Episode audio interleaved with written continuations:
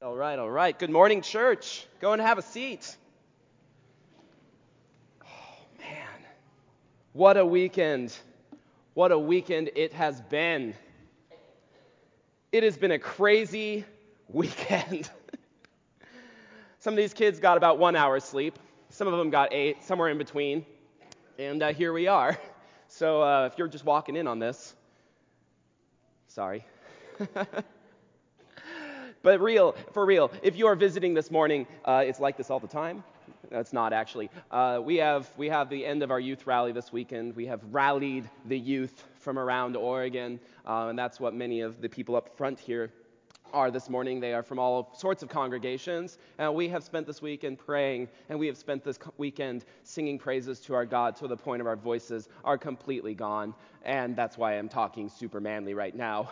And we have learned about Jonah. We have studied God's word and we have read through the first three chapters of Jonah. And so this morning we're going to come to a close with our rally, our theme, and we're going to be in Jonah chapter 4. So if you're reading along, uh, that's where you're going to be in your Bible this morning. If you need a quick recap, if you're a fast reader, you'll probably get it while I'm giving some announcements. So you can go there now and just, you know, be caught up with us. We have a lot of kids here from a lot of places, and so I'm just going to ask them to make some noise here really quick, and I'm going to probably forget a couple places, so I'm just going to ask who did I forget, and then please let me know. But um, if you're from Keizer, could you please make some noise?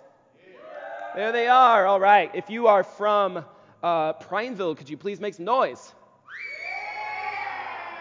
There's Prineville. All right. All right. If you're from Roseburg, would you please make some noise? If you're from Eugene, would you please make some noise? My people. Go Ducks. Okay. If you're from Corvallis, please make some noise. If you're, uh, if you are, yo, yo, yo, if you are from Klamath Falls, make some noise. Woo, yeah! Kiki! if you are from Medford, make some noise. Okay, I called one out, then maybe I shouldn't have. All right. okay. Uh, is anybody here from the rest of Central Oregon? Bend, Redmond? Bend Redmond, make some noise. Prine, I already said Prineville. Who'd I, who'd I, Grants Pass. Well, I meant that when I said, oh, there's my mic. I meant that, I meant that when I said the other, no, I didn't. Okay. Grants Pass, make some noise. There we go, all right. Who else we got? Do we have anybody else? Yeah, where is Redmond? I should FaceTime Chris Goodman right now. Where are you? Not going to. I'm not going to do that to him on a Sunday morning. We have people from all over Oregon. We have people from all over the place, and it's been great. I'm so grateful that they're here. They have been an awesome group of kids. Now, you all just need to know that. They have been an amazing group of kids. Yeah.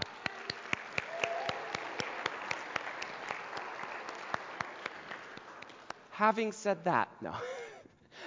I have a few general announcements that I'll forget if I, if I leave them to the very end. Um, if you participated in our marbling, please make sure that you uh, pick up your marbling paper. And you don't even have to get it sewn in uh, to your book, but it's pretty cool, right? make sure you get that uh, from the, the booth out there. If you are upstairs, ladies, make sure please you've collected all your belongings from upstairs before you leave. Um, And uh, definitely don't want to forget this one. Uh, when, we, when we close here, there's going to be a potluck. And I'm going to ask for a couple things. One, uh, the kids and I have a plan, and we need that plan to go into effect. And so if you are not one of our students, uh, students, if you're not one of our I'm a public school teacher, sorry. our kids here, our kids here, if, you're not, if you were not part of this weekend and you're not part of that plan, would you allow them to please go forward and, and get ahead of you because we, we need to crowd in there a little bit and we need to express some love uh, before we eat. And so I ask that that can happen. Um, and also, some of these kids have a drive back home, and so they need to get going. The last thing I, is there's some thank yous needed. Um, I for some reason, was allowed to direct this rally. and, uh, and that requires an extreme amount of patience and grace and flexibility from some very nice people. And, and so I'm just going to thank a couple of them publicly right now. And that is first to my song leaders, Jesse and Dylan. Haven't they been incredible? And it's not like they sent me their song list and I made it for them. I said, There's songs up there, go. And they're like, wait, when? And I said, yeah, at four. And then I said, oh, by the way, in two minutes. And then in two minutes as well. What do you mean in two minutes? Oh, yeah, there's an extra set of songs I forgot to tell you about last night. this has been all weekend, and they have just been so flexible and gracious to me, folks. They are, they are wonderful. Love you, brother. You're okay. I love them both. It has also been a weekend of, of many people getting up and trying things for the first time, me included. I've never actually ran a rally, spoilers. I've ran camps. Uh, rallies are a little different. Uh, and we have song leaders jumping in, trying this, this new song leading thing, and they've been doing awesome. Mike has been a godsend back there, running our AV.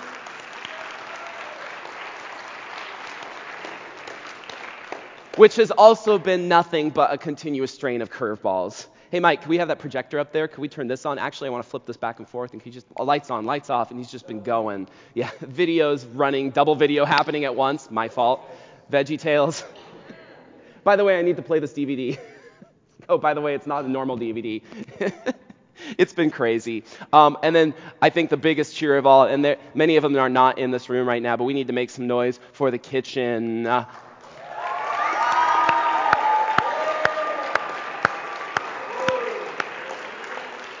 Who else gets you Cinnabon cinnamon rolls? Come on.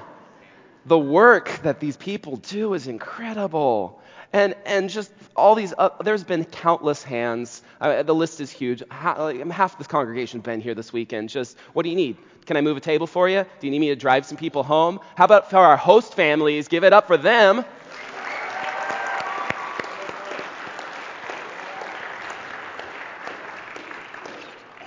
Okay, I do have to preach here pretty soon, but the other person who has made this weekend happen, because literally, guys, I'm about this much of it, Denise Foreman.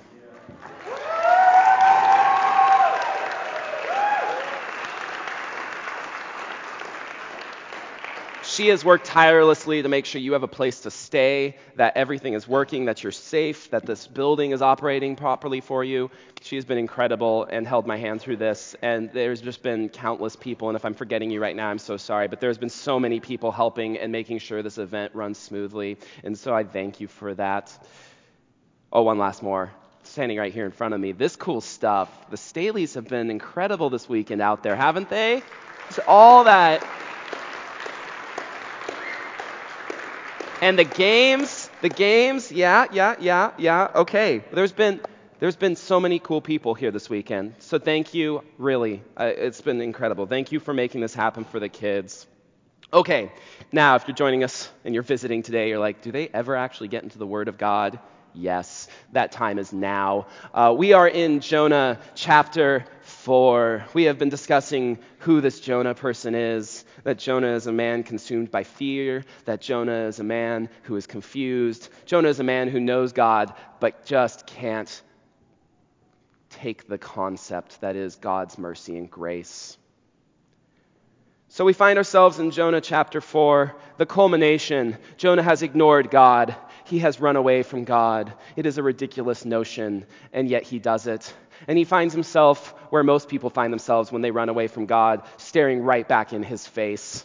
Because you cannot run from God. Instead, God says, pause.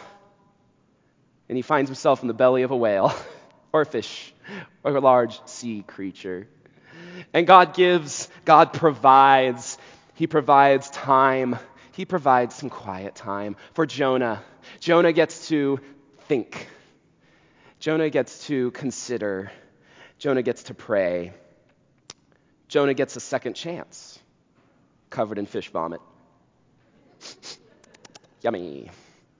And Jonah goes back to Nineveh, begrudgingly maybe, but he does it. He goes back to Nineveh. He goes back to the call that he was given, and he preaches what he was supposed to preach a one sentence sermon 40 days, and you will be overturned.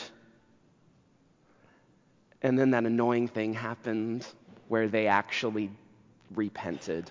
And, and we find in chapter 4 that's the problem. That's Jonah's hangup. Because God does some amazing things.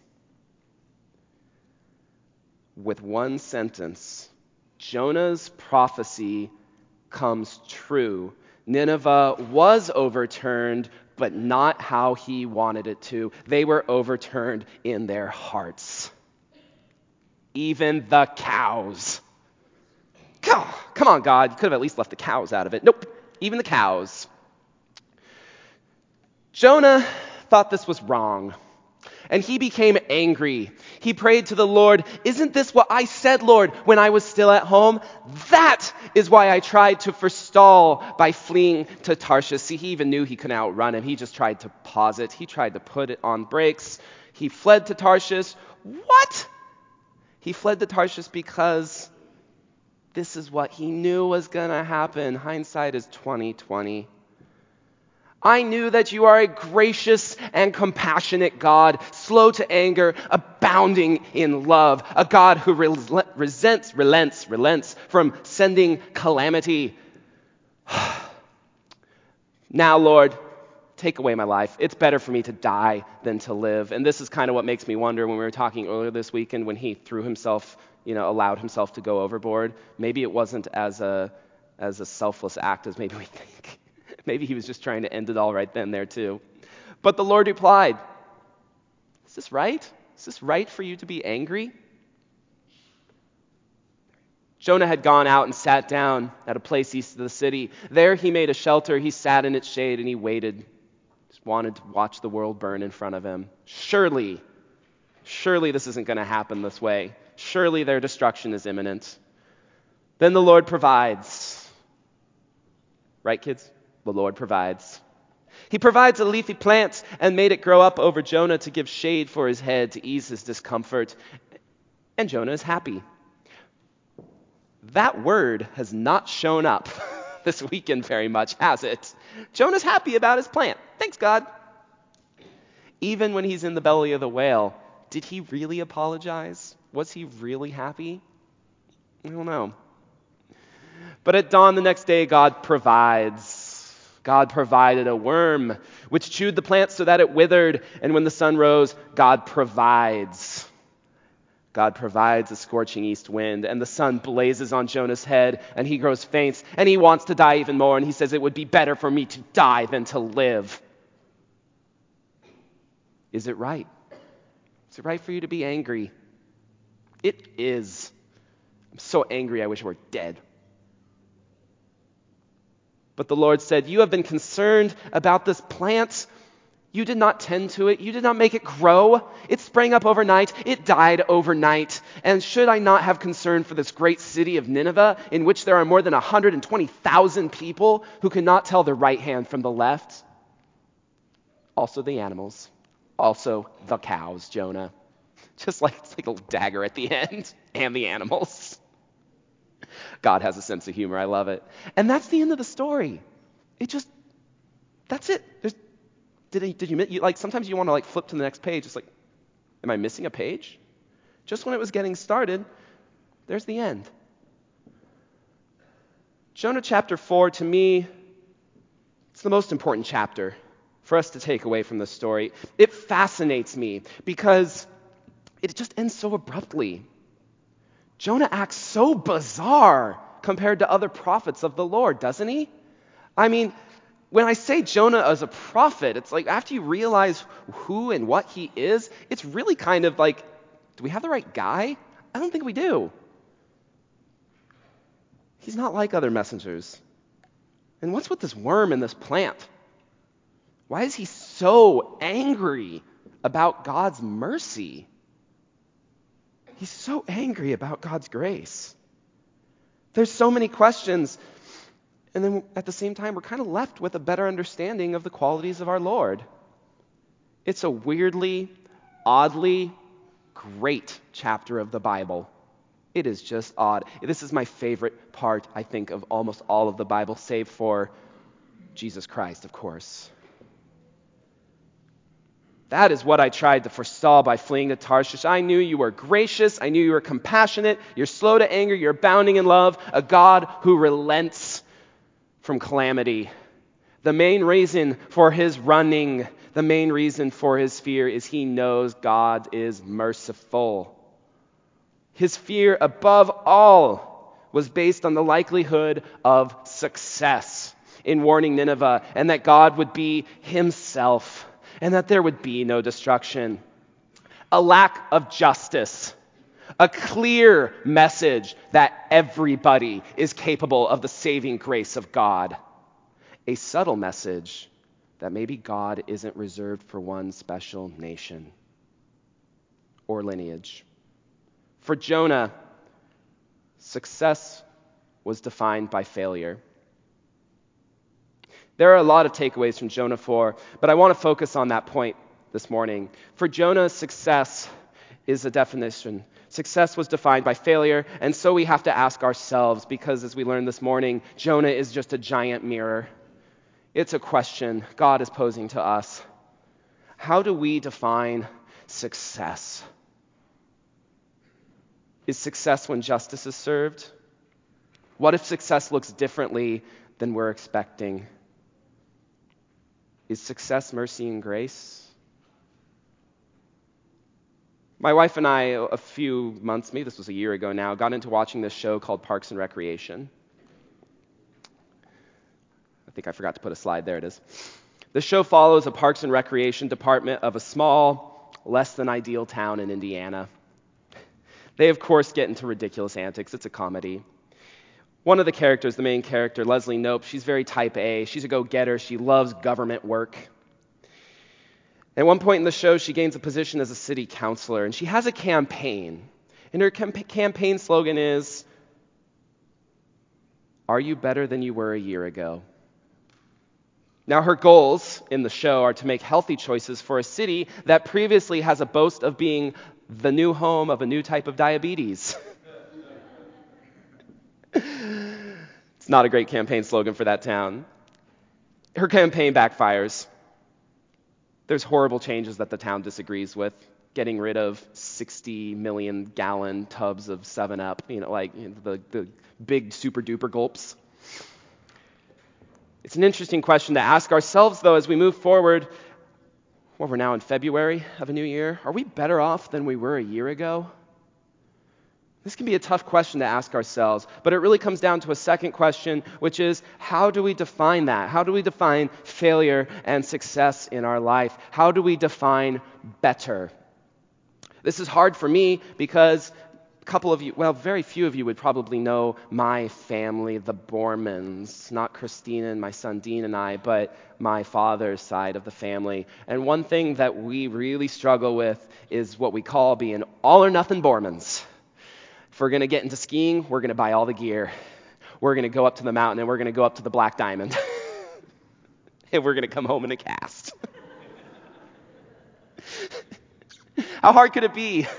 I went snowboarding with my dad once. Oh, uh, this is not fair. He's not in the room. I'm roasting him right here. But he, he decided that he wanted to try snowboarding with me. I said, Are you sure? He said, Yeah, yeah, I do. He's like, I skateboarded when I was 17. I was really good at it. It's the same thing. It's a board, it's on snow instead of asphalt. It's got to be a little easier, right? I said, Okay. Those of you who have gone snowboarding know the first day is learning to fall. That's all it is. He was sore. But he got all the gear. He was ready to go. And a season later, he had a lot of gear to sell. we do this. We're all or nothing Bormans. That is what success is sometimes to us. We're all in or we have failed, and that is a difficult thing to maintain. So we have to ask ourselves how do we define the difference between failure and success? How do we measure our failures and our successes? How do we measure success? I have two stories for you. Okay, I guess I have a couple. I already told you some stories, didn't I? Mm-hmm. The first one is about a drummer, and his name was Pete. Pete was a very good drummer. Pete Best was his name. For those of you who know him now, you know where I'm going probably a little bit. Pete Best was the drummer for a band called the Beatles when they first got started and they toured a little bit and they were getting a little popular. And one day, the manager of their group said, This is a pretty good group. Except that guy. Now, he's not going to work with the image here. Fire him. And so he fired Pete Best. And then the Beatles took off. You may have heard of them once or twice, right? right. You may have heard of the Beatles John, Paul, George, Ringo. not Pete Best. For Pete Best, this devastated his life for a long time. Pete Best was defined by his failure. He had depression, he drank. And then he said, You know what? This is not how I'm going to measure my success in my life. And he turned it around. He got married, he had kids, he settled down. And later on in his life, when he was interviewed, and they said, Do you regret? Do you regret? Is this, a, is this the failure of your life? And he said, You know what? No. I don't regret it at all. And it is not the failure of my life. I am a very great success in life, actually. I have a family. I have kids. I have stability. Something that the rest of the Beatles would not really always have in their lives. For Pete Best, success was defined by having a happy family and a quiet life. And he moved forward from failure. There's another drummer out there who had something very similar happen to him. His name was Dave, and he was the drummer for a band called Metallica. Very uh, big, we can define it a couple different ways, but kind of thrashy, metally, hard rock band. And the exact same thing happened to him. He was fired from the group right before they made it big. And instead of settling down, he chose to create his own band. And it's, I think, Megadeth, I believe, is what's called. I can't, it's been a while now. Whoop. Megadeth. Megadeth, yeah. Uh, and they became huge too. But if you sat down with Dave, he would tell you to this day that it is not okay until his band is bigger than Metallica. It is not okay. His life is defined by that moment in failure. He's hung up on it. He can't let it go. It doesn't matter how big his band gets. He will always measure his success based on the success of that other group, and he has to be better. Now, if you're not into thrash metal bands, uh, if you're not a fan of that, and if you're not interested in the history of the Beatles, then luckily we have Jonah to highlight that same question this morning. You see, Jonah has missed the point. Jonah was a prophet. Never really got it. No, no. Yeah, yeah, yeah. We watched the little Veggie Tales.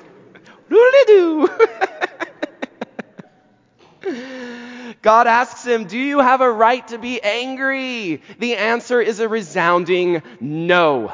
Our God is a merciful God, but no, not for Jonah. It's not right. It's not fair. His righteousness is not justified in a merciful God. And he's not alone at least when it comes to stories in the Bible. Jesus paints a similar picture when he talks about the prodigal son, the wayward son squandering his inheritance, the running, the brokenness, the return to the father. It's all there. And at the end, there's the older brother who just can't let it go. It's not enough that he is successful. There must be justice served. Mercy and grace are not part of his metrics for success. And if that's not going to happen, then he wants no part of it. Party without me. This isn't right.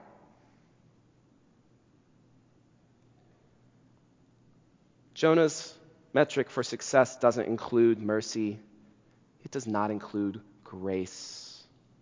And so God mercifully, gracefully attempts to get through to Jonah as Jonas throws Jonas Jonah throws his tantrum and he tells the Lord, Just kill me already. What?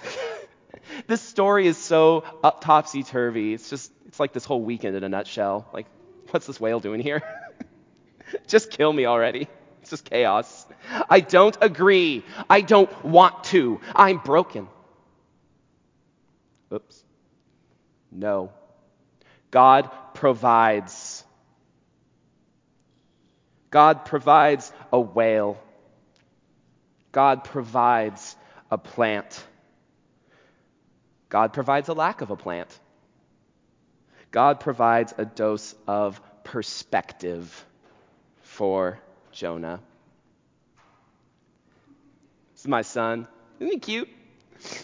I took this picture. Took this picture when he was throwing a tantrum because I thought it was hilarious. the poor kid has a, has a father with a master's degree in education and a mother with a master's degree in education. He is doomed. And I took the picture because he had never done it before. Our son is great. I love him. He's so cute. He's the happiest little kid. We are so blessed. And he just, it was over something so dumb. And he just threw himself on the ground. I mean, Daddy! Parents are laughing because they've been there in the cereal aisle. I want my Fruity Pebbles! and he's just screaming, and I just take a picture of it and I send it to Christina, and I'm like, you, you can't believe what our son's doing. Jonah throws a full blown tantrum, and God just provides some perspective. Just look at yourself. Okay, I can't leave it on that. He's really an angel. All right, cute. I'll just leave that up there. You can just look at that if you're tired of hearing my voice. What's the metric, metric for success in our lives? Okay, I'll change it. What's your metric of success? What's my metric of success? Is it money? Is it a job? Is it a spouse? Is it good health? Is it fame? I'll be honest, church. I didn't realize I was just checking boxes until I checked all of them and realized how good I have it. Now what? Oh my gosh, I was just go to school, go to college, get a wife, get a job, get a family. I have it all now. What's my metric of success? and I'm not saying that to brag. I'm just saying I've, I've reached a crisis in my life. Like, now what? What? Where's my steering? I always had a clear trajectory. Clearly, it's pointing somewhere different. It's different for everyone. I said we were watching that Parks and Rec show. Leslie Knope's campaign, during that time, there's this big discussion that ensues in her department about reflecting over years and kind of the uh, butt end of jokes in the, in the show, Gary or Jerry, depending. they never get his name right. In fact, they find out later that they've been saying it wrong for years. He's had a desk job for 40 years, and people think, man, you must be miserable. And he says, no, I took this job so I can spend time with my family and my beautiful wife I love my job because my metric of success is my family.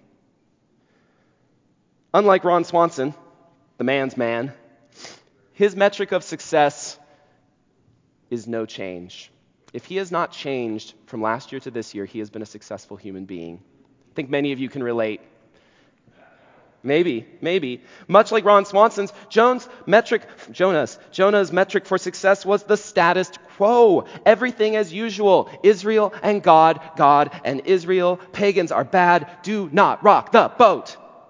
But if you've read much of the Bible, that's not how the God works. God is constantly rocking the boat. He doesn't just rock the boat, He capsizes the boat. He smashes it into rocks. He walks on top of the water and says, Forget your boat. I don't need your boat. When we create our metric of success, whether consciously or not, we have to ask ourselves, what does God measure as success? Don't we? Matthew 25 gives us a little dose of perspective. He says again, it'll be like a man. This is uh, Jesus giving a parable. Be like a man going on a journey who called his servants and entrusted his wealth to them. To one he gave five bags of gold, to another two, to another one each bag according to his own ability, each person according to his own ability. Then he went on his journey. The man who received five bags of gold went at once and he put his money to work. He gained five bags more. So also the one with two bags of gold gained two more. But the man who received one bag, he went off, he dug a hole in the ground, and he hid his master's money. After a long time, the master returns and settles accounts. The man who had received five bags of gold brought the other five. He said, Master, you entrusted me with five. See, I've gained five more. His master replied, Well done, good and faithful servant. You have been faithful with a few things. I'm going to put you in charge of many things. Come and share my happiness. The man with two bags of gold also came. He said, Master, you entrusted me with two bags. See, I have gained two more. His master replied, Well done, good and faithful servant. You have been faithful with a few things, and I will put you in charge with many things. Come and share my happiness. Then there's the man who received one bag of gold. Master, I knew that you're a hard man, harvesting where you have not sown and gathering where you have not scattered seed, so I was afraid. There's that word again. And I went out and I hid your gold in the ground. See, here is what belongs to you. What's wrong with that? Master replied, You wicked, lazy servant, you knew that I harvest where I have not sown and gathered where I have not scattered seed. You should have put my money on deposit with bankers, so that when I returned, I'd at least have a little bit of interest. So he takes the bag of gold from him. He gives to the one who has the ten bags, for whoever has will be given more, and they will have abundance. Whoever does not have, even what they have will be taken. Throw that worthless servant outside into darkness, where there will be weeping and gnashing of teeth. Success is using what little has been given. We have a merciful and gracious Father. Amen. Amen. Use what has been given and extend it to those around you. As you leave today, I want you to meditate on some questions because these are questions Jonah had to grapple with. Jonah struggled with this concept of success because Jonah had been given a lot. And yet he really struggled to extend that gift back. When he ju- jumped into the water, should have been death. He was given a second chance. Our God is a God of second chances, is he not? Amen again. And yet, when the same opportunity is afforded to Jonah, where's the mercy? Where's the grace? It's not there. What is success? What is success for us, church? Is it filled pews? Is it a charismatic speaker? You're like, not after you get off the stage, Tyler. is it baptisms? Is it community outreach programs? Is it moving forward? Is it progress? Or is it holding firm to tradition? I have no answers for you. These are to meditate on. And finally, the biggest one of all what is success according to Christ? This weekend, we looked at the story of Jonah. We looked at what that means in our lives. Most of us know Jonah as the guy who got swallowed by a large fish. But this story requires meditation. That's why I come back to it. That's when they said, Tyler, do you want to speak? And I was like, Yeah, I want to speak. What are you going to speak on? Jonah. I didn't even have to think about it. It's like if I was ever to speak at a rally, it would always be on Jonah if I could. I feel like I could do this three times over, completely different lens each time. This story requires meditation, it requires application, because at some point in our lives, we will pull a Jonah. It's not a great thought, is it? That, that bloop was good. I didn't even think of that. That was. Maybe you won't physically fall into some water and get swallowed by a giant sea creature. Yeah. Although that's something Barbosa knows a lot about, don't you, Barbosa? How are you there? But at some point, church, we will all pull a Jonah if we haven't pulled it 500 times over already. This story, this story is for runners. This story is for people who are scared, scared of God's power, scared of God's mercy, scared of God's grace. This is for proud people. This story is for fearless people. This story is for righteous people who think they're better than everybody else. And this story is also for meek people who need to rise above it. It's for the sinners and it's for the complainers, the whiners. Just kill me, God. It's contented people. It's for justified people. It's for restless. It's for the redeemed. It's Jonah's story, but it is our story. It's God's story, and we are part of it, and nothing can change God's plan. Nothing can change God's purpose. Nothing can change God's power. Amen? Amen? Group, thank you so much for being here this weekend. I hope it's been edifying to you. I hope you've learned from this story. I hope you have something to take back to your congregation. I hope you're energized after you get some sleep, of course.